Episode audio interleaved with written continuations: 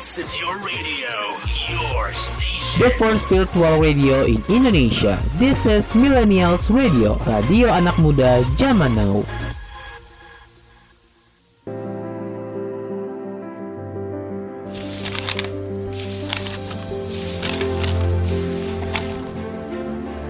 Saatnya baca buku baru untuk nambah wawasan kamu di Books Corner bersama Asyafa Umayyah.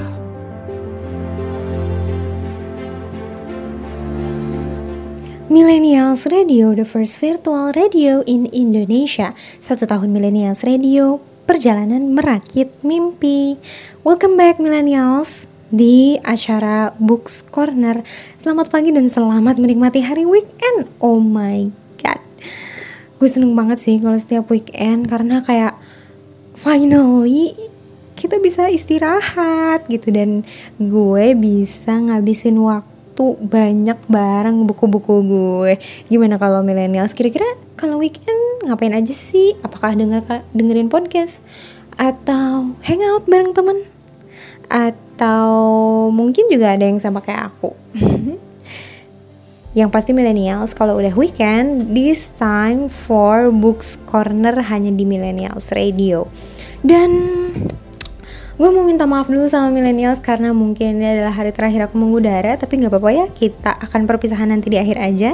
Kita sekarang akan membahas satu buku yang luar biasa.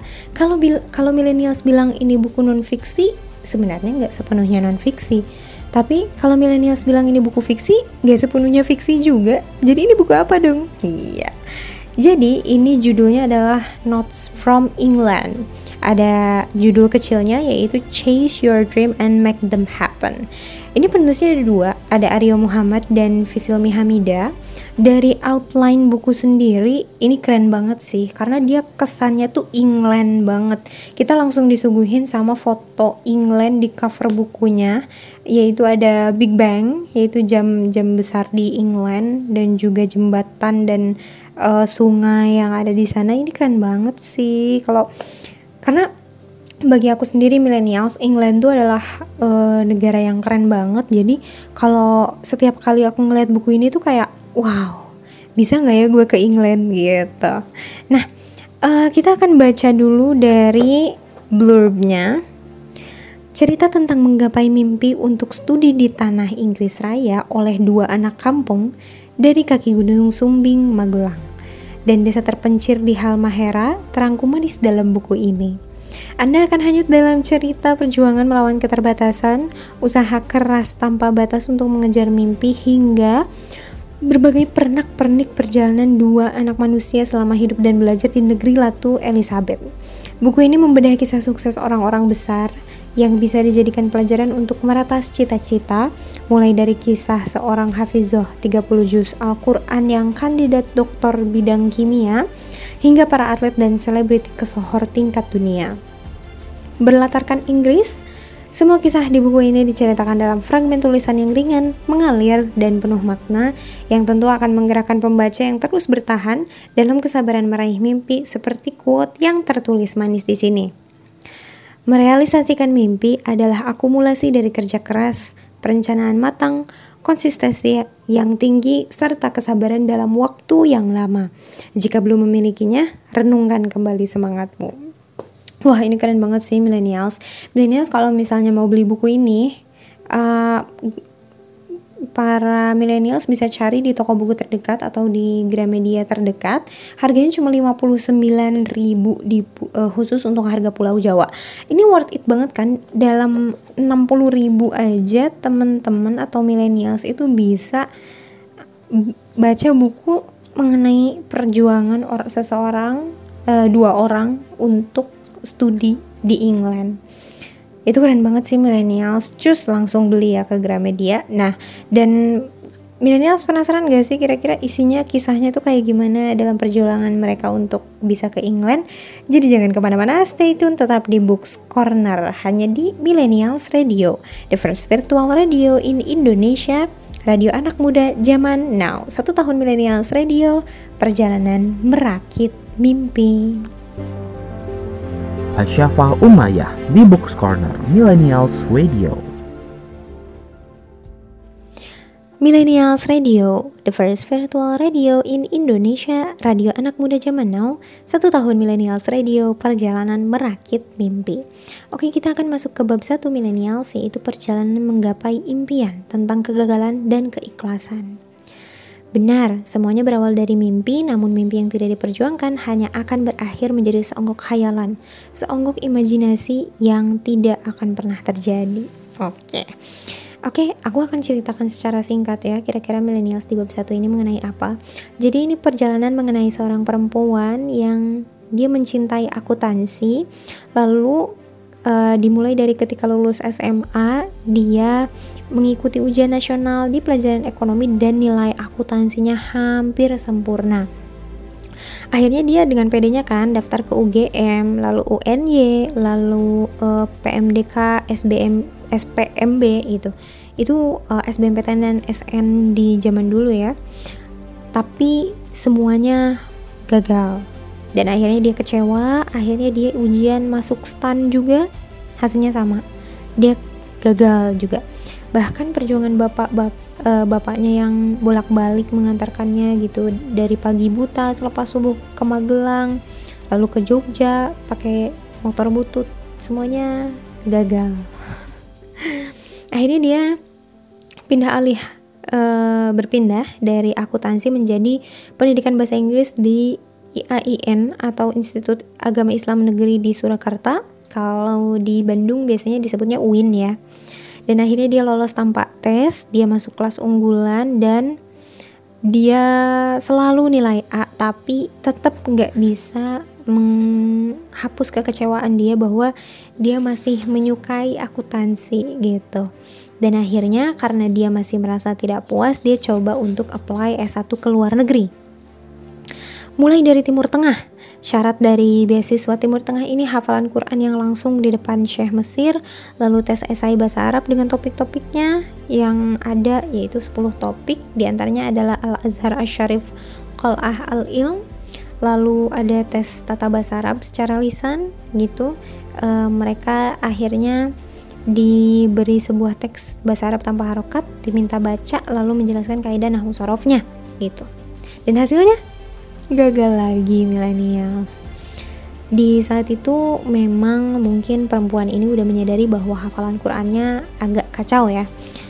Sebenarnya bukan karena nggak hafal cuman karena dia memang uh, sedang sakit kepala gitu yang tiba-tiba menyerang begitu aja jadi dia agak kehilangan konsentrasi ketika dites hafalan Qurannya. Padahal dia itu ketika merojaah atau mengulang-ulang hafalan sebelumnya hafalannya baik-baik aja gitu. Mungkin walaupun nilai tes esai dan tata bahasanya belum bagus uh, ya nggak ada artinya kalau nilai hafalan dia hancur. Tapi ya keinginan dia begitu besar untuk kuliah di luar negeri sampai akhirnya ibunya berkata kalau mau ke luar negeri mbok ya ke Malaysia atau Singapura saja nggak begitu jauh katanya. Yang akhirnya diikuti lah akhirnya dia ikut tes di um, Malaysia itu di uh, International Islamic University dan di Singapura di Nanyang Technological University atau NTU ya kita kenalnya. NTU itu merupakan universitas uh, nomor satu peringkat nomor satu di Asia Tenggara. Tapi ya sayangnya tak bertahan lama gitu senyumnya. Dan akhirnya berita kegagalan datang lagi. Tapi inilah buah dari sebuah keikhlasan gitu. Dia di sini belajar bagaimana cara untuk mengikhlaskan apa yang sudah digariskan. Bahwa sekeras apa pun dia mencoba ya itu nggak akan pernah jadi milik dia kalau Allah atau Tuhan itu memang tidak berkata iya gitu. Lambat laun ya akhirnya dia menikmati untuk kuliah di jurusan pendidikan bahasa Inggris dan dia berprestasi pula gitu menjadi delegasi kampus perlombaan lalu uh, eh, IPK-nya nggak pernah kurang dari 3,5 dan itulah buah dari sebuah keikhlasan lagi-lagi memang ikhlas itu uh, susah tapi itulah yang membuahkan dari keberkahan. Gitu millennials. Tapi ini belum beres loh millennials. Bab satunya jangan ke mana-mana tetap di millennials radio. The first virtual radio in Indonesia satu tahun millennials radio perjalanan merakit mimpi. Asyafa Umayyah di Books Corner. Millennials Radio, the first virtual radio in Indonesia, radio anak muda zaman now, satu tahun Millennials Radio, perjalanan merakit mimpi. Welcome back Millennials dan akhirnya kita akan lanjut untuk membahas bab satu mengenai perempuan yang akhirnya mencintai akuntansi tapi berakhir di jurusan pendidikan bahasa Inggris. Oke. Okay. Oke, okay, jadi setelah uh, dia mengikhlaskan S1-nya, dia berusaha kembali untuk uh, meraih beasiswa di S2 untuk ke luar negeri. Dan lagi-lagi dia harus bersahabat dengan kekecewaan lantaran aplikasinya di beberapa beasiswa kompak menunjukkan hasil yang sama. Yang pertama dari beasiswa ADS atau Australian Development Scholarship atau AAS ya. Australian Award Scholarship gagal. Lalu kedua, beasiswa Fulbright ke Amerika gagal. Lalu ketiga, beasiswa dari pemerintah Kanada gagal. Dan yang terakhir, beasiswa ASEAN New Zealand Scholarship gagal. Oke. Okay. Dan akhirnya dia berpaku pada apa? Dia akhirnya berharap kepada LPD, LPDP ya. Kalau zaman dulu disebutnya LPDP BPRI yaitu beasiswa Presiden Republik Indonesia atau Indonesia Presidential Scholarship. Ini beda sama LPDP reguler karena memang LPDP BPRI sekarang tuh udah nggak ada lagi, cuma ada LPDP reguler. Dan uh, karena perempuan ini sudah bersuami ketika S2 akhirnya dibantu oleh suaminya untuk daftar tepat di hari terakhir untuk uh, daftar ke universitas tujuan yaitu Teacher College Columbia University USA melalui TESOL atau Teaching English to Speaker of Another Language.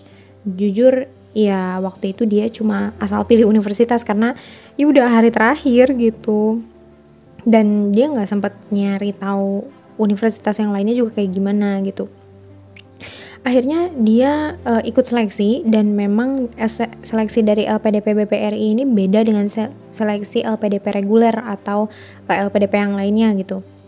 Tapi akhirnya dia lalui proses seleksinya agak mengulas emosi ya millennials gitu itu diadainnya di ru ruang Kemenkeu di Jakarta Pusat. Dan dia harus meninggalkan anaknya yang masih minum ASI ya. Dan dan kalau seleksi zaman dulu eh, nggak uh, kayak sekarang ya millennials. Kalau sekarang kan serba digital. Kita bisa banget seleksi dari rumah lewat laptop. Kalau zaman dulu tuh nggak. Makanya mereka harus datang langsung di uh, ruang gedung Kemenkeu. Dan setelah itu ia melewati seleksi tahap uh, satu minggu di IPSC yaitu Indonesian Peace and Security Center Center di Sentul Bogor dia selama seminggu nginep di sana menjalani satu demi satu rangkaian dari tes kesehatan, esai, profiling assessment test, observasi leadership project. Dan akhirnya sampai ke pengumuman. Rasanya mau mau loncat gitu. Karena saking deg-degannya dan gugup luar biasa ya gimana enggak karena pengumuman zaman dulu itu dilakukan secara live gitu dan semua peserta seleksi tahap akhir dikumpulkan di satu aula dan pengumumannya langsung dibacakan oleh salah satu petinggi LPDP untuk membacakan nama-nama satu persatu yang lolos di hadapan para peserta semua. Dan ketika sudah lolos, dia akan langsung mengikuti PK yaitu persiapan keberangkatan di keesokan harinya. Dan yang gak lolos, ya bakal dipulangin. Dan tahu hasilnya millennials kayak gimana? Lagi-lagi gagal. Gak bisa berbuat apa-apa cuma bisa nangis saking kecewanya. Kalau aku feels banget sih di sini millennials gimana perjuangan dia dan dia nangis aku kalau jadi dia pun pasti bakal nangis gitu.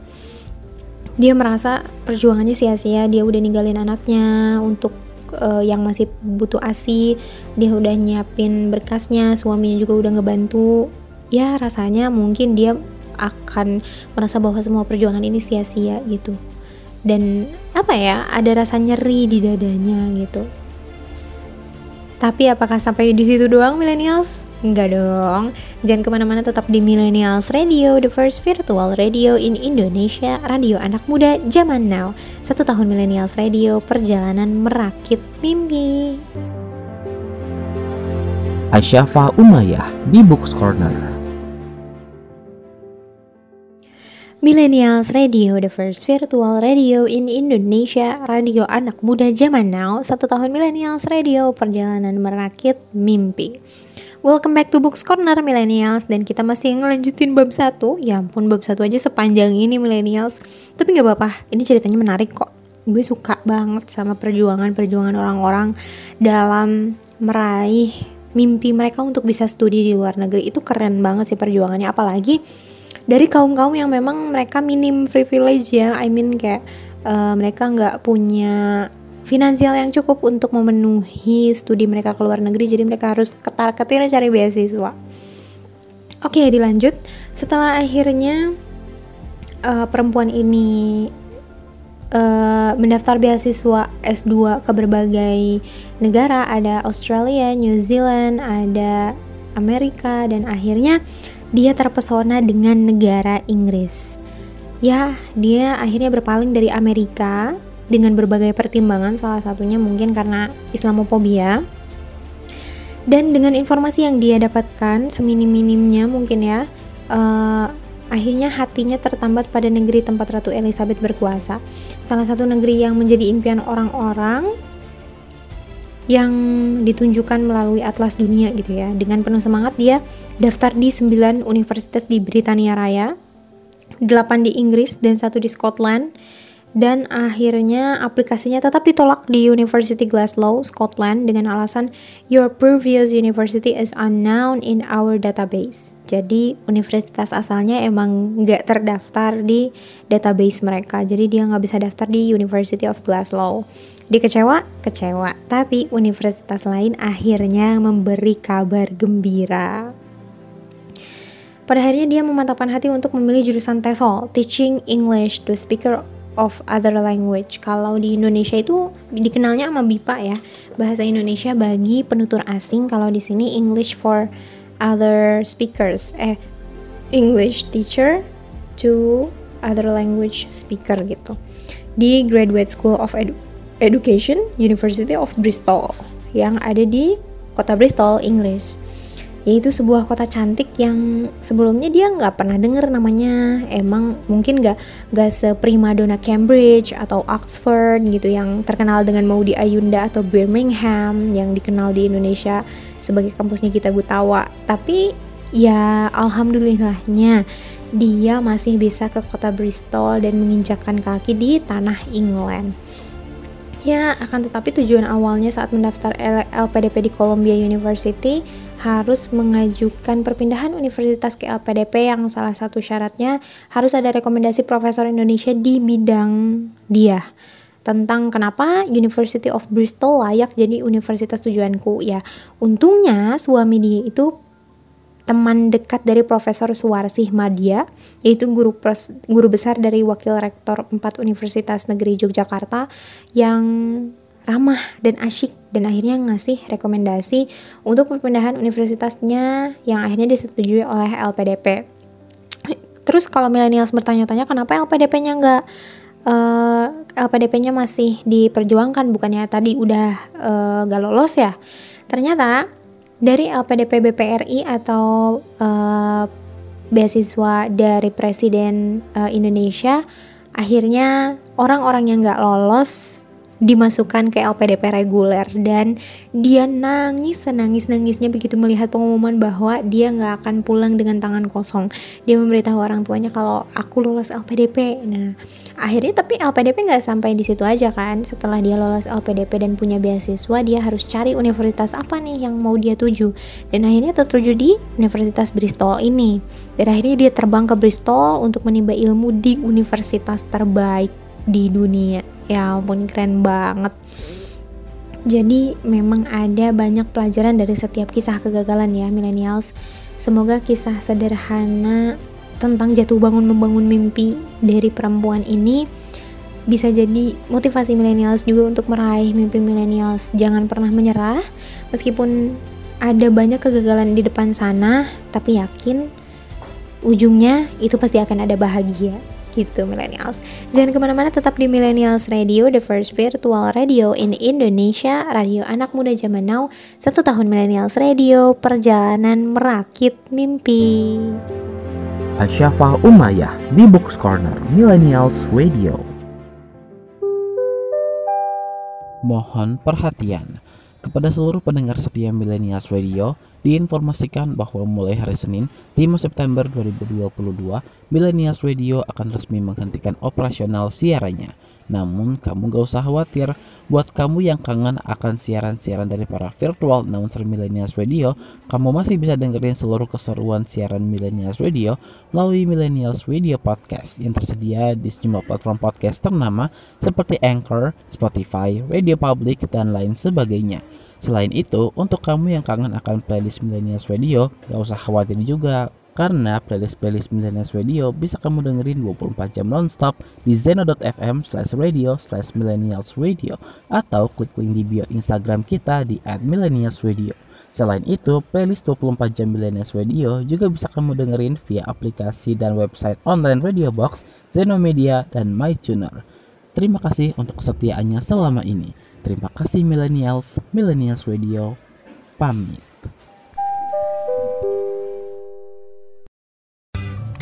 tips aku pertama pertama kali merantau tuh aku berkeyakinan kalau aku tuh sendirian di situ. Jadi aku hanya mengandalkan diri aku sendiri. Even ada teman-teman yang sama-sama dari Palembang di Unpad tapi kayak ya aku sendiri gitu ujung-ujungnya. Jadi aku berbuat sebanyak mungkin berbuat baik kepada orang gitu lah. Sebanyak mungkin kalau bisa nolong orang ya kita nolong orang gitu kan akhir-akhir ini tuh banyak banget iPop atau musisi Indonesia yang merilis lagu, ada yang comeback, ada yang debut. Pokoknya banyak banget deh. Biasanya kalau santai, millennials pada ngapain sih? Kalau gue sendiri, sobat millennials, biasanya gue baca buku. Nah, gue sering banget dikatain kutu buku. Siapa sih millennials di sini yang ngerasain hal yang sama? Suka dibilang kutu buku, terus kita identik dengan nerd atau kita juga sering dibilang freak karena kayak secinta itu sama buku Ketinggalan dengerin keseruan siaran Millennials Radio? Gak usah khawatir, sekarang sejumlah program Millennials Radio bisa kamu dengerin ulang kapan pun dan di mana pun via Millennials Radio Podcast yang tersedia di Spotify, Anchor, dan sejumlah platform podcast lainnya. Jadi yuk di follow podcast sekarang juga. Millennials Radio Podcast is a part of Millennials Radio, the first virtual radio in Indonesia, radio anak muda zaman now. Is your radio, your station. The first virtual radio in Indonesia. This is Millennials Radio.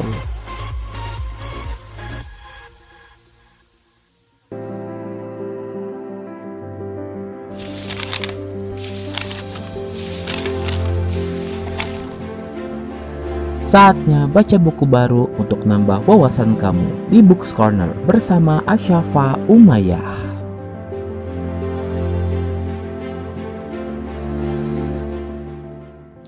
Millennials Radio, the first virtual radio in Indonesia, radio anak muda zaman now. Satu tahun Millennials Radio, perjalanan merakit mimpi. Oke, kita akan masuk ke bab 2 Millennials, yaitu anak desa dari Halmahera yang studi S3 di Eropa. Merealisasikan mimpi adalah akumulasi dari kerja keras, perencanaan yang matang, konsistensi yang tinggi, serta kesabaran dalam waktu yang lama. Jika Anda belum memilikinya, renungkan kembali semangatmu. Oke, jadi ini kisahnya seorang uh, pemuda yang tinggal di Malifut, sebuah daerah di utara Halmahera yang merupakan kebagian dari Kecamatan Kau Malifut, Kabupaten Halmahera Utara, Provinsi Maluku Utara. Dia dibesarkan hingga menduduki bangku sekolah menengah pertama dan di sini di kota ini listrik tidak menyala 24 jam karena TV menjadi barang mahal untuk ditonton dan gak banyak yang punya ya. Sebuah kampung yang sederhana tanpa campur tangan game online, internet, dan lain-lainnya. Waktunya habis mereka hanya untuk bermain di sungai atau mereka sebut, menyebutnya kali gitu. Menangkap ikan air tawar dengan jelas sederhana, mandi di kali sempuasnya hingga berburu sarang burung di pohon-pohon rindang yang tumbuh menjulang di hutan Halmahera. Pemuda ini tidak dibesarkan oleh mimpi-mimpi panjang untuk keliling dunia, juga tidak memikirkan untuk kuliah di luar negeri, dia tidak uh, hidup dengan cerita indahnya arsitektur kota London atau megahnya cahaya lampu di kota Paris. Dia dibesarkan dengan mimpi-mimpi sederhana tentang bermain kali, menangkap belalang, ikut berkebun, yang menjadi kebiasaan penduduk tersebut berasal. Dengan kemampuan bahasa Inggris yang pas-pasan, akhirnya uh, kok daerahnya ter secara terhormat terpilih daerah pertama yang meletusnya pertikaian yang terjadi di, di berbagai tempat di timur Indonesia. Hingga titik ini pun dia masih percaya bahwa perpecahan itu bukan karena kebencian, melainkan lebih karena korban kepentingan politik di dari pertinggi negara. Dan akhirnya dia pindah dari SMP eh, di Maluku di Malifut ke Ternate dan saat itu dia menyadari bahwa pelaj ada pelajaran penting yang dia tidak paham sama sekali. Dan nama pelajarannya itu adalah bahasa Inggris. Dia masih terngiang-ngiang ketika meminta tolong sahabatnya, Fahria, untuk mengajarkannya cara membaca kamus karena emang hanya Fahria ini yang paling jago bahasa Inggrisnya dalam satu kelas. Dan kejadian ini begitu kuat terekam di kepala dia, bahkan dia masih ingat reaksinya dan reaksi teman ketika mengajarinya cara membaca kamus. Sebuah cerita yang mungkin nggak pernah dia lupa setelah 10 tahun kemudian dia berhasil menjadi seseorang gitu. Dan karena kemampuan bahasa Inggrisnya yang pas-pasan ketika di SMA Negeri 1 Ternate dia uh, mengikuti tes TOEFL dan dengan nilai 427 dan angka ini menurut anak-anak Maluku Utara sudah lumayan. Tapi untuk studi ke luar negeri ya mungkin masih jauh dari harapan gitu ya. Dan akhirnya ketika semester 2 dia membangun mimpi untuk studi ke luar negeri.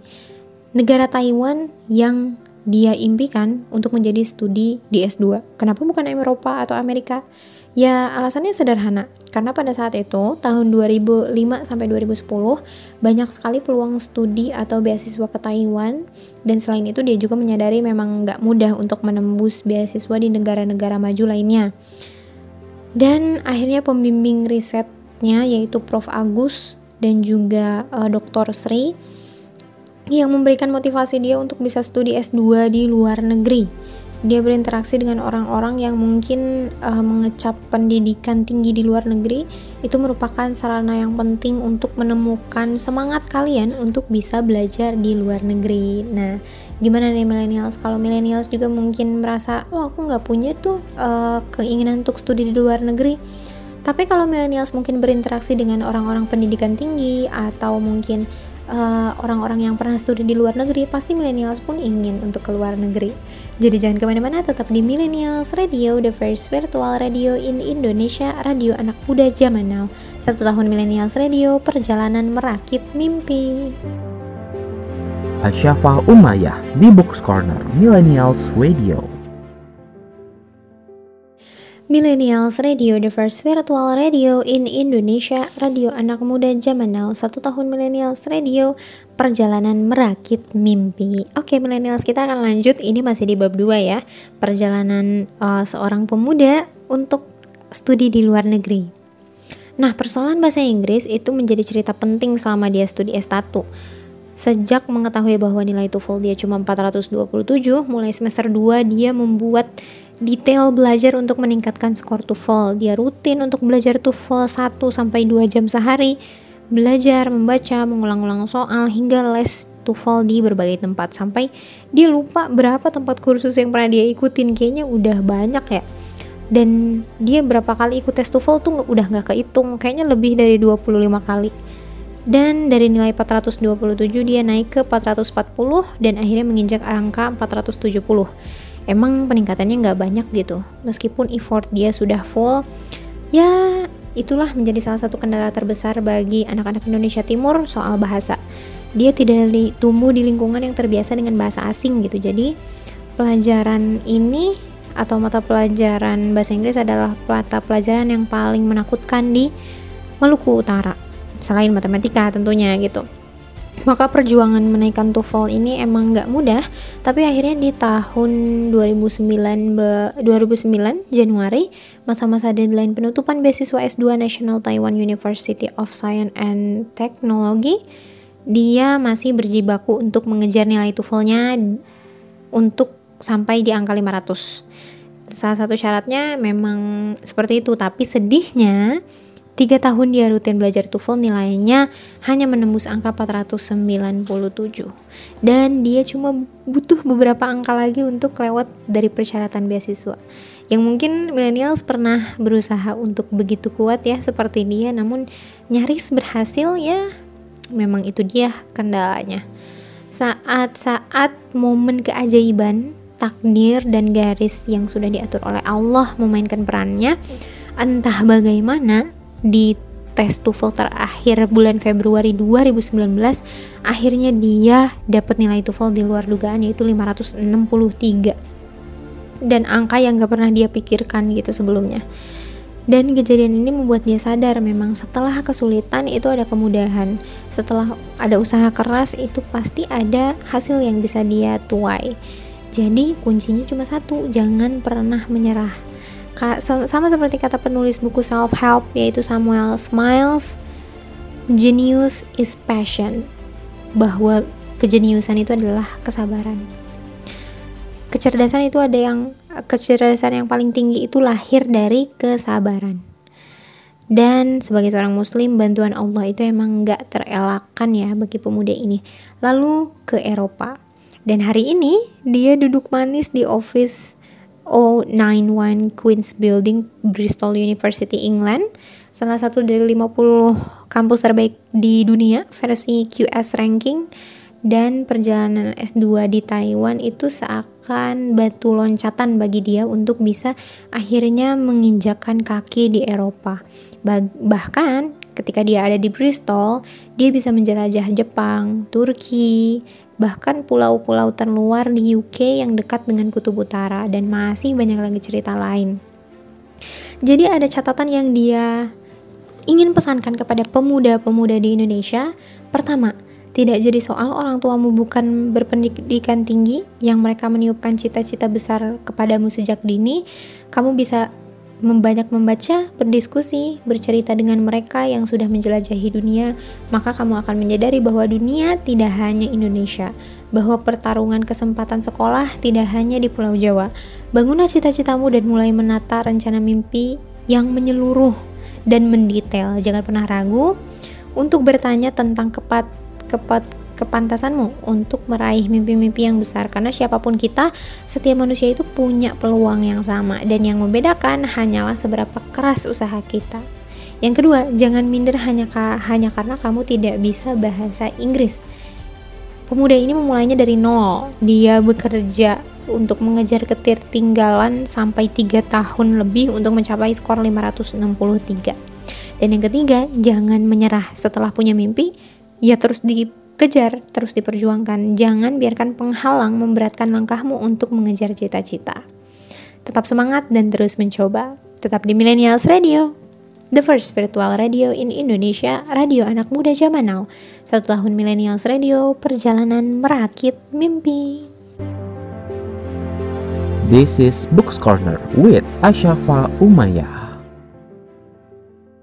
Millennials Radio, the first virtual radio in Indonesia, radio anak muda zaman now, satu tahun Millennials Radio, perjalanan merakit mimpi. Ngomong-ngomong perjalanan merakit mimpi nih, kita juga harus punya mimpi ya Millennials. Dan salah satunya adalah mimpi dari bab ketiga di buku Notes from England ini adalah Scotland dan mimpi si anak desa.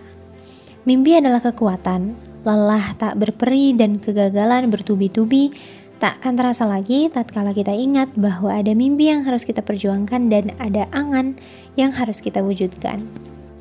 Kali ini kisah datang dari seorang perempuan yang ikut organisasi PPI UK yaitu Perhimpunan Pelajar Indonesia di Inggris dan juga PPI Lancaster dan mereka mengadakan sebuah proyek bertajuk Surat untuk Indonesia dan dia malamnya membuka email, salah satu email yang gak begitu asing hampir dia lewatkan, tapi Entah kenapa, ia membuka email tersebut, lalu ia tersenyum dan tiba-tiba saja tak terasa ada bulir-bulir bening yang membasahi pipinya ketika membuka dan membaca email tersebut. Email tersebut berisi foto adik-adik dari SDN 7 Setumuk, Kabupaten Natuna, Kepulauan Riau yang tengah antusias membaca surat darinya berjudul Meniti Jembatan Mimpi. Salah satu siswa dari DSD tersebut bernama Maria Eva menulis surat dengan spidol warna-warni dengan belasan surat Inggris lainnya yang ia terima dan dengan polosnya dia bertanya dengan ing dengan perempuan tersebut beringgris itu seperti apa, pemandangannya seperti apa, mungkin beberapa orang mencibir karena dia terlalu kepo dengan bah dengan Inggris. Tapi baginya surat-surat ini menunjukkan bahwa sebenarnya dia nggak sendiri. Ada kakak-kakak yang peduli sama mereka. Kenapa?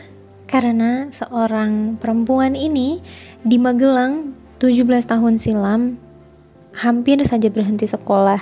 Karena lelah untuk pergi ke sekolah dari desanya yang jauh di pelosok lereng Gunung Sumbing membuat dia harus berangkat pagi-pagi sekali setiap hari. Berjalan menelusuri jalan setapak dengan medan yang gak mudah lewat pematang sawah lalu lewat jembatan yang terbuat dari bambu yang mungkin licin sekali ketika hujan untuk bisa sampai ke desa sebelah. Dan setelah sampai di desa sebelah, dia harus naik angkutan umum yang waktu itu sangat jarang. Seringkali dia harus menumpang truk pengangkut sayuran atau berdesakan dengan kambing dan ayam karena harus menumpang truk pengangkut hewan. Belum lagi kalau musim hujan, tersiksa rasanya. Berapa kali tebing yang longsor hampir saja menimpa tubuh mungilnya. Dia juga pernah terpeleset dari jembatan bambu yang begitu licin membuat dia trauma dan lelah. Tapi uh, ibunya selalu menitipkan dia di koperasi sekolah agar dia nggak berhenti sekolah. Tahu kenapa? Mereka berkata, nanti kalau malah sekolah, kamu nggak bisa sekolah di luar negeri kayak Pak Habibie. Saat itu emang banyak sekali orang yang mengagumi sosok B.J. Habibie yang hobi membuka buku atlas dunia sampai lecek nggak karuan demi lihat-lihat foto foto di luar negeri dan juga uh, mencari negeri yang ditunjuk yang ditunjukkan oleh Pak Habibie tempat di mana Pak Habibie menempuh pendidikan dan itu sebuah kalimat yang membuat dia nggak lagi mengeluh untuk harus numpang di mobil pengangkut sayur atau dibonceng oleh bapak penjual bebek dan atas seizinnya atas seizin Tuhan yang dia asalnya ngambek ingin berhenti sekolah akhirnya dia menem menempuh impian untuk bisa pergi ke negara Lady Diana yaitu England bagaimana kelanjutannya? penasaran? jangan ke mana-mana tetap di Millennials Radio, the first virtual radio in Indonesia, radio anak muda zaman now, satu tahun Millennials Radio, perjalanan merakit mimpi. Asyafa Umayyah di Books Corner. Millennials Radio, the first virtual radio in Indonesia, radio anak muda zaman now, satu tahun Millennials Radio, perjalanan merakit mimpi. Dan akhirnya millennials welcome back dan kita akan membahas lagi kelanjutan dari bab 3 dari buku Notes from England. Jadi setelah akhirnya dia hampir saja berhenti sekolah di masa lampau, akhirnya dia bisa sampai ke Skotlandia di tahun 2016. Dia pun gak percaya. Konyol memang, dia bahkan ingin merasakan bahwa semua ini bukan mimpi dan memang dia membuktikan bahwa semua ini nyata.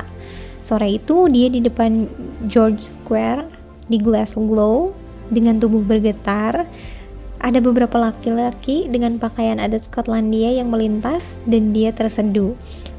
Beberapa bulir bening yang mulai muncul dari kedua matanya membayangkan sosok kecilnya yang mungkin tengah antusias melihat buku Atlas Dunia dengan bergambar pria Skotlandia dengan rok adatnya yang terpampang nyata. Dan ketika ada lelaki tersebut lewat, dia langsung histeris dan meminta foto bersama mereka. Dan salah satunya tertawa.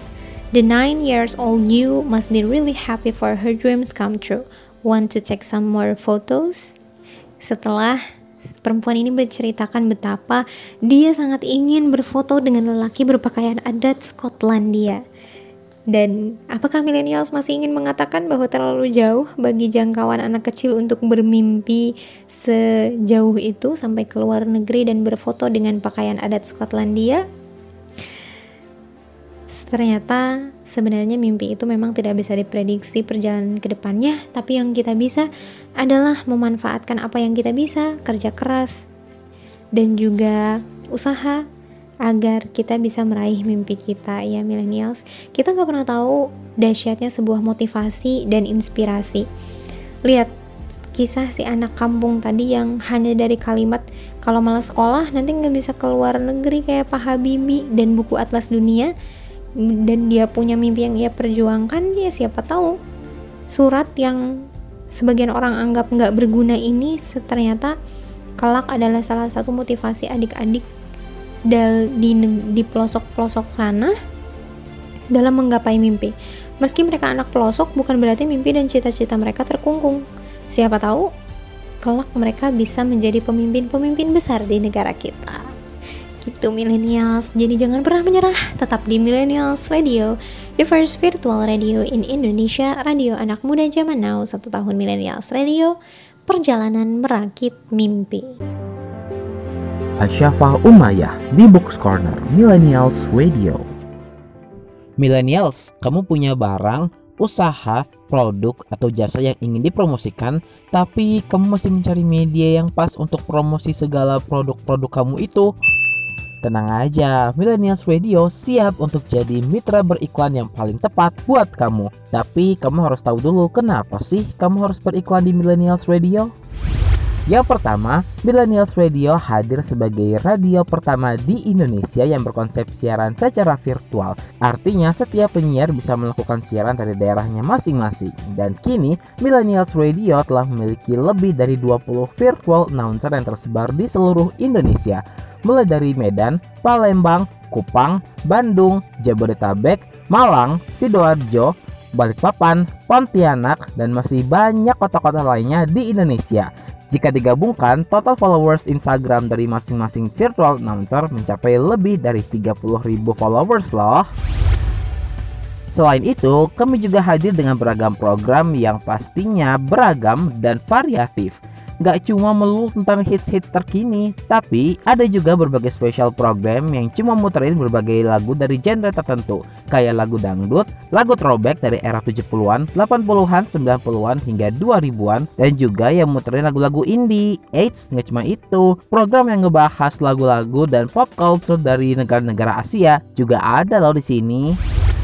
Selain itu, kami juga memiliki beragam akun sosial media yang terus berkembang di Facebook, Instagram, dan YouTube Millennials Radio dan Twitter at Millennials Radio underscore sehingga dijamin promosi usaha kamu akan semakin tepat.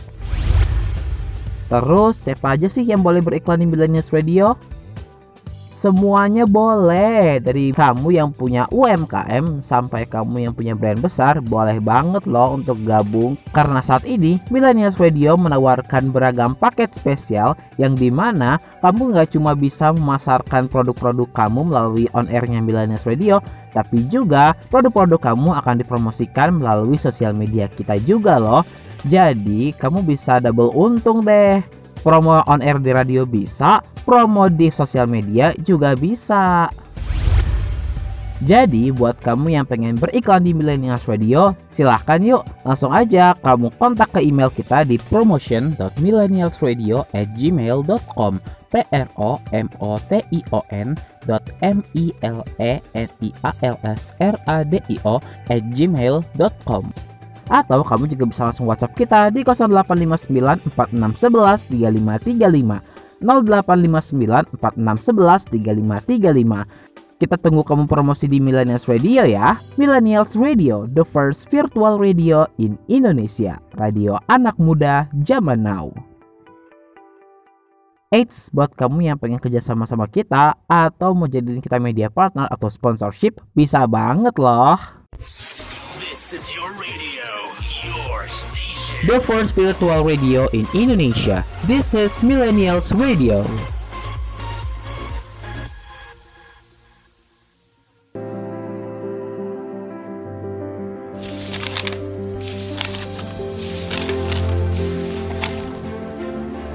Saatnya baca buku baru untuk nambah wawasan kamu di Books Corner bersama Asyafa Umayyah.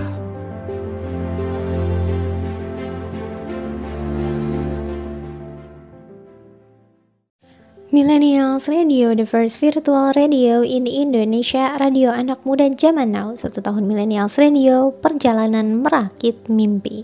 Kita akan ke bab selanjutnya dari buku Notes from England. Ini bab yang agak triggering ya. Aku akan warning dari pertama. Kalau millennials nggak kuat, boleh lambaikan tangan. Nggak ada bercanda. Maksudnya kalau millennials nggak kuat, eh, boleh berhenti sejenak, tarik nafas, atau eh, menenangkan diri terlebih dahulu lalu boleh dilanjut lagi ya. Jadi judul, judul dari bab ini adalah Talk to Me. Sebab saat depresi, pikiran untuk bunuh diri itu dekat sekali. Selama kita masih mendekap iman rapat-rapat dalam sukma, harus kukatakan pada masalah besar dan seberat apa pun ini, wahai masalah berat dan besar, aku punya Tuhan yang maha besar dan maha berat untuk memukulmu mundur. Jadi ini bercerita mengenai kota Bristol di tahun 2016 yang dikejutkan dengan berita meninggalnya tiga mahasiswa baru. Yang lebih mengejutkan mereka meninggal dengan cara bunuh diri. Dan fenomena bunuh diri itu menjadi studi yang tidak dipungkiri banyak terjadi. Bahkan penelitian yang dilakukan oleh NUS atau National Union of Students pada 2015 menemukan bahwa sepertiga dari mahasiswa yang menjadi populasi penelitian mengaku pernah berpikir untuk bunuh diri dan 78% di antaranya disebabkan oleh mental health problem seperti stres dan depresi. Banyak yang mengira bahwa studi di Inggris bagi seorang pelajar itu pasti akan baik-baik saja. Padahal sudah tak terhitung berapa kali kantor Dr. Woodfield, personal tutor eh, dia yang menjadi saksi tumpahnya air mata terutama bulan-bulan awal kuliah. Penyebabnya ya karena dia merasa begitu bodoh, bak remahan rempeyek gitu yang udah diinjak-injak melihat mahasiswa native speaker mulai buka suara, rancar, critical thinkingnya keren, lalu mendominasi setiap diskusi yang ada. Ya sedangkan dia, mahasiswa dari Indonesia, untuk bicara aja dia harus menyusun kata-kata. Dan ketika kata-katanya udah tersusun, keduluan yang lain. Belum lagi masalah lain, masalah non-akademik. Tahu sendiri kan gimana rasanya terpisah jarak ribuan mil di Indonesia dan Bristol. LDR sama keluarga kadang bikin komunikasi, miskomunikasi, lalu eh, terpisahnya jarak dengan suami, masalah dengan teman-teman satu asrama, lalu kaum-kaum nyinyir yang terus-terus menghakimi keputusan eh, dia untuk studi ke luar negeri, tanpa membawa anak dan suami dengan komentar keji, katanya menyalahi kodrat sebagai istri atau mengorbankan keluarga demi ambisi pribadi.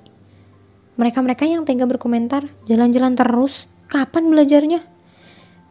Padahal dia baru pertama kalinya mengunggah foto. Padahal itu hanya refreshing sejenak di sekitaran kampus atau masalah lainnya. Entah udah banyak berapa banyak tisu yang Dr. Woodfield habis yang dok, di ruangan Dr. Woodfield aku habiskan hanya karena menangis. Kisah yang sama aku, hala, aku alami pada saat itu. Di Beacon Study Space, dia tengah mengolah data disertasi yang sudah berminggu-minggu gak selesai. Entah kenapa dia merasa bahwa disertasi yang dia tulis itu seperti sampah. Hingga dia tiba-tiba menangis. Dan dari tangisan awalnya tanpa suara hingga akhirnya sesegukan dan memukul-mukul kepala tanpa sadar dengan membuang tumpukan keras tumpukan kertas kuesioner dan part dari partisipan penelitian ke lantai membuat mahasiswa yang lain mendekat dan coba menenangkan di won't talk to me? Mereka mungkin adalah orang asing tapi pada akhirnya dia cerita kepada mereka. Setelah bercerita, ada rasa plong, rasa lega, sebab itu mengingatkan bahwa dia nggak sendiri. Semua orang di ruangan itu sedang berjuang untuk lulus dan menulis disertasi. Dia sadar bahwa dia memang orang yang sedang stres dan depresi dan butuh orang untuk mendengarkan keluh kesahnya. Orang yang betul-betul tulus dan mendengarkan tanpa menghakimi meski dia tidak selalu memberikan solusi. Penasaran bagaimana kelanjutannya? Jangan ke mana-mana, tetap di Millennials Radio, the first virtual radio in Indonesia. Radio anak muda zaman now, satu tahun Millennials Radio, perjalanan merakit mimpi. Asyafa Umayyah di Books Corner Millennials Radio. Millennials Radio, the first virtual radio in Indonesia, radio anak muda zaman now, satu tahun Millennials Radio, perjalanan merakit mimpi. Kamu nggak sendirian. Aku hampir bunuh diri karena gagal. Apa seorang yang kuliah di luar negeri, terutama di negeri Ratu Elizabeth, pernah gagal mata kuliah? Pernah. Entah gimana caranya, dia begitu ceroboh, lupa memberikan tanda kutip untuk kutipan langsung di salah satu tugas, tugas esai mata kuliah Research Method for TESOL, sehingga dia dianggap plagiarisme dan gagal. Di Inggris, plagiarisme memang dianggap sebagai suatu pelanggaran yang sangat serius walaupun nama penulis lengkap dan tahun dan halaman sudah dia sertakan tetap aja kalau akan dianggap plagiarisme karena dia tidak menaruh tanda kutip untuk kutipan langsung. Perasaan dia saat itu nggak bisa digambarkan lelah, udah seharian kuliah, pulangnya buka laptop, dan tetap mendapat nilai D. Padahal mata kuliah ini adalah mata kuliah super penting dan kalau belum lulus, dia nggak bisa menulis disertasi. Bisa bayangkan kan betapa depresinya? Badannya menggigil, kepalanya pusing, pandangannya berkunang-kunang, takut akan disidang examiner board kampus karena dianggap plagiarisme takut nggak bisa lanjut disertasi takut kalau ngulang jadi gagal lagi dia nangis jadi jadinya melempar paksa buku-buku meja ke lantai dan menatap nanar di bawah jendela kamar lantai 4 dia langsung menghubungi Dr. Woodfield namun ia beliau tidak bisa membalas karena akhir-akhir ini beliau sangat sibuk tanpa pikir panjang, dia menghubungi Dr. Giampa, dosen mata kuliah Second Language Acquisition, sekaligus ketua jurusan, dan beliau langsung membalas memintaku tenang karena masih ada kesempatan untuk mengulang lagi. Beliau juga memintaku untuk menemuinya besok jika aku butuh teman bicara menjelang maghrib. Dan itulah sepintas kisahku mengenai esai nilai D yang dinilai jelek hanya atau dicap plagiarisme hanya karena lupa tanda kutip. Tapi akhirnya dia diberi kesempatan untuk mengulang sekali lagi dengan konsekuensi sebagus apa pun nilai maksimal yang dia dapatkan hanyalah pass atau C. Cukup menyesakan sih lantaran dosen mata kuliah tersebut mengatakan bahwa jika saja aku nggak lupa tanda kutip, nilai A mungkin bakal terpampang di sana. Atau mau cerita depresiku yang lain? Saat itu, tiga hari menjelang pengumpulan esai mata kuliah Second Language Acquisition, banyak pikiran dan aku betul lupa untuk membackup file. Tiba-tiba aja laptopnya rusak. Entah kenapa semua filenya hilang. Dia lagi-lagi depresi. Pikiran untuk mengakhiri hidup menghampiri. Beruntung dia sempat update status Facebook dengan feeling depressed Meski selang beberapa menit kemudian dia hapus sehingga ada salah satu teman jurusan lain yang kebetulan mengambil salah satu unit pilihan yang sama denganku menghubunginya. Menanyakan apa yang terjadi dengan aku karena sempat melihat update status yang feeling depressed. Jadilah aku bercerita kepadanya. Meski sebenarnya gak dekat dan baru aja kenal, tapi orang tersebut memang jenius sekali. Bahkan dia menawarkan bantuannya setelah memintaku untuk tetap tenang dan beristirahat untuk malam ini agar bisa memanfaatkan hari esok dan hari yang tersisa untuk mengejakan esai itu kembali. Yang pasti, millennials jangan menyendiri saat depresi sebab pikiran bunuh diri itu menghampiri kita saat kita sedang sendiri. Tetap libatkan yang maha kuasa dan jangan lupa bahwa di sekitar kita ada orang-orang yang peduli. Dan efeknya luar biasa. Aku nggak tahu apa yang terjadi kalau misalnya aku nggak berani cerita. They might have been mourning my death if I didn't talk Mungkin mereka sudah meratapi kematianku jika aja aku nggak pernah cerita. Hanya dengan bercerita, tidak menutup diri, membiarkan orang lain mengetahui masalah yang sedang ku alami. Alhamdulillah, aku bisa survive. Aku berhasil bertahan. Bahkan bonus mendapatkan University of Bristol Alumni Foundation Award. Paper-paper diterima untuk dipresentasikan di konferensi internasional di Kyoto, Jepang, Vladivostok, Rusia, lalu di Kanada, dan lulus tepat waktu dengan nilai yang baik, disertasi yang mendapatkan nilai sempurna, dan supervisor yang mengajak kolaborasi untuk menulis jurnal artikel. Mungkin semua ini gak akan terjadi kalau dulu aku gak berani cerita bahwa aku sedang depresi. Talk to me, gerakan untuk mendengarkan tanpa menghakimi. Mari kita jalankan gerakan talk to me, di mana sediakanlah telinga kalian untuk mendengarkan orang-orang yang memang sedang butuh untuk didengarkan. Gitu millennials. Jangan ke mana-mana, karena selanjutnya akan ada cerita menarik lagi. Tetap di Millennials Radio, the first virtual radio in Indonesia. Satu tahun Millennials Radio, perjalanan merakit mimpi. This is Books Corner with Ashafa Umayyah. Millennials Radio, the first virtual radio in Indonesia, radio anak muda zaman now, satu tahun Millennials Radio, perjalanan merakit mimpi. Oke Millennials, jadi akan aku rakum dan kasih testimoni dari beberapa cerita yang udah aku sebutin tadi dan juga beberapa kisah kisah-kisah yang udah aku baca sampai akhir di buku ini. Overall, buku ini rating dari aku 8 per 10 kenapa 8? oke okay, mungkin ini bisa jadi masukan juga ya. Uh, overall sebenarnya aku suka sama cerita perjuangannya.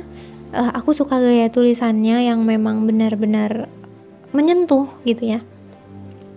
Tapi uh, kenapa 8 per 10 karena mungkin dua lagi itu ada di uh, tulisannya yang memang uh, konsistensinya belum ya. Fontnya ada berbagai, berbagai macam font yang lumayan bikin pusing sebenarnya dan juga uh, ada beberapa kisah yang mungkin belum konsisten. Mungkin karena ini ditulis oleh dua orang, jadi uh, gaya tulisannya itu berbeda. Jadi gaya tulisannya ada yang memang sifatnya itu seperti fiksi banget, ada juga yang memang seperti non fiksi lebih ke motivasi.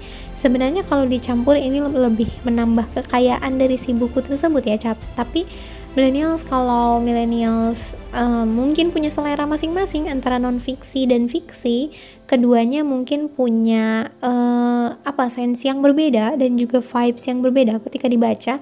Jadi kalau digabungkan dan cara penulisannya memang oleh dua orang uh, dan tidak disamakan gaya penulisannya. Karena setiap orang itu punya selera menulisnya masing-masing jadi ketika digabungkan rasanya akan berbeda gitu millennials. Nah kalau millennials sendiri gimana nih menurut uh, millennials apa sih yang membuat millennials mungkin tertarik dengan buku-buku yang millennials suka?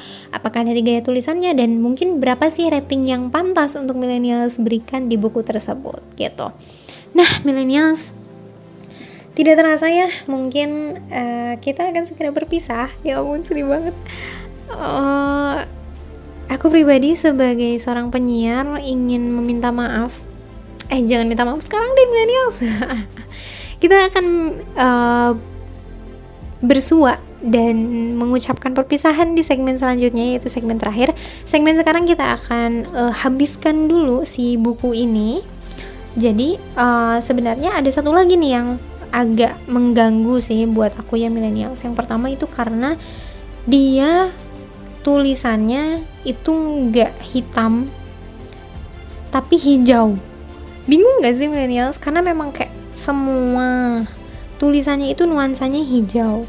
Bahkan foto-fotonya pun itu ada filter hijaunya gitu. Sebenarnya nggak apa-apa sih ini nggak terlalu mengganggu. Cuman um, gimana ya? Karena mungkin emang tulisan udah identik dengan hitam gitu ya. Atau mungkin kalau semisal mau divariasikan dengan warna-warna lain sekalian gitu bikin warna yang artistik dan memang menarik tapi kalau ini tuh kesannya memang buku formal buku biasa tapi tulisannya hijau gitu jadi aku bertanya-tanya sebenarnya apa maksudnya untuk eh, bikin tema warna hijau? Apakah mungkin karena cover bukunya itu langit Londonnya hijau atau bagaimana gitu? Jadi eh, ada lebih baiknya kalau semisal kita akan lebih nyaman baca bukunya ketika fontnya eh, itu konsisten dan juga warna hurufnya itu hitam gitu millennials. Oke, kita akan senang-senang di segmen selanjutnya. Kita akan curcol bareng di segmen selanjutnya. Kita akan sudahi dulu eh, review buku singkat mengenai Notes from England di segmen kali ini. Jangan ke mana-mana, tetap di Millennials Radio, the first virtual radio in Indonesia.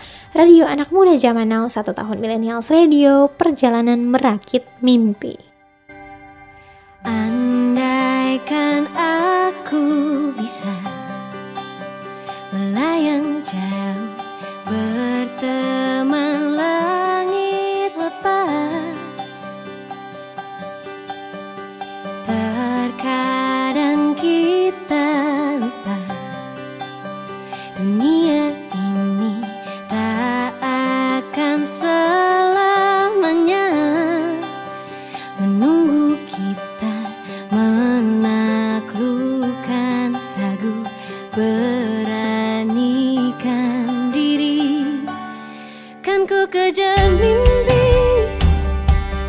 dan ku terbang tinggi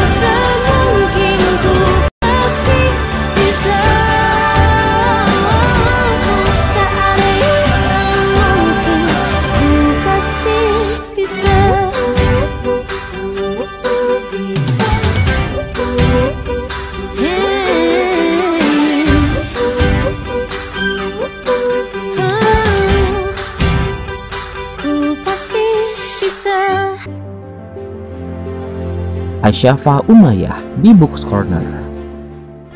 This is the first virtual radio in Indonesia.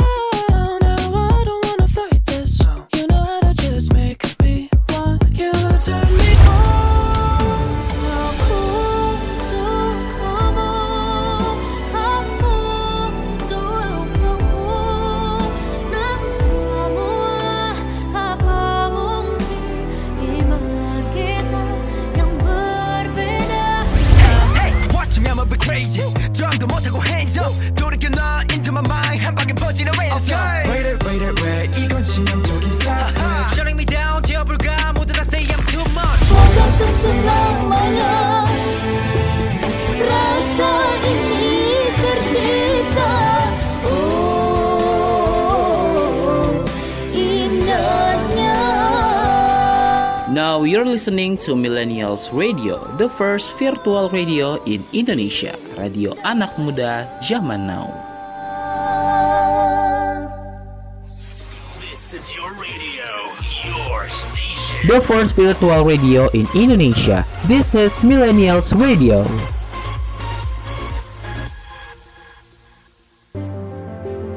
Asyafa Umayyah di Books Corner Millennials Radio. Millennials Radio, the first virtual radio in Indonesia, radio anak muda zaman now, satu tahun Millennials Radio, perjalanan merakit mimpi. Selamat pagi menjelang siang Millennials, ya selamat pagi menjelang siang lagi nih.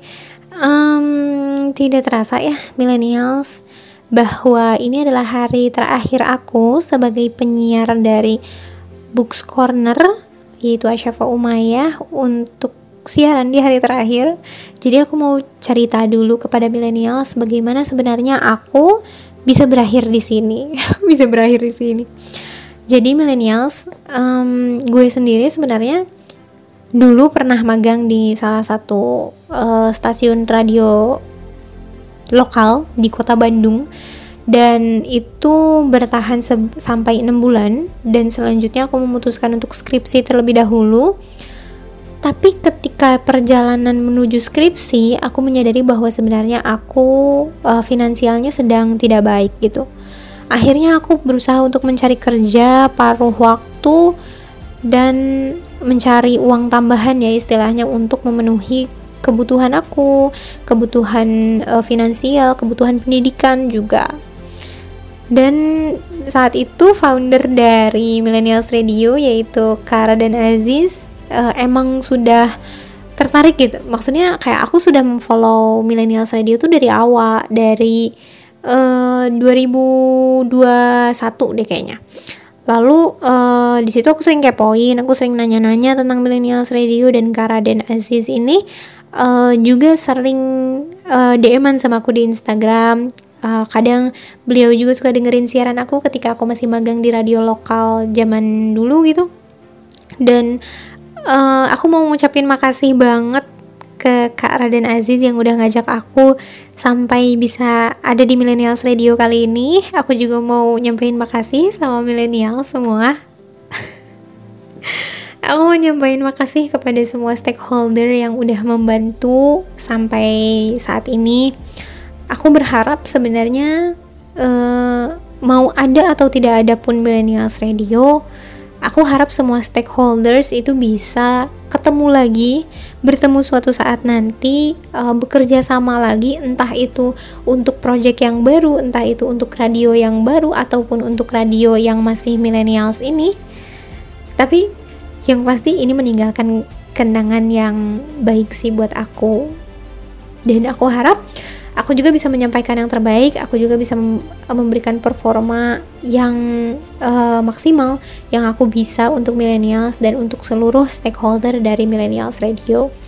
Aku harap eh, kinerja kita bisa lebih baik lagi, milenial semua sehat-sehat, Eh, juga terima kasih untuk semuanya.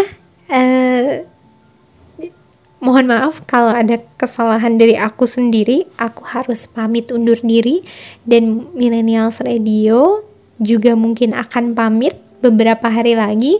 Jadi selamat tinggal dan sampai berjumpa di lain waktu. Wassalamualaikum warahmatullahi wabarakatuh.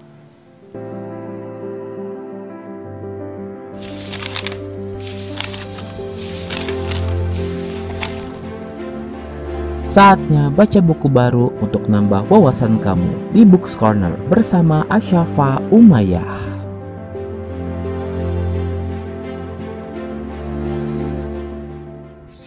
This is your radio, your station. the first virtual radio in Indonesia. This is Millennials Radio, radio anak muda zaman now.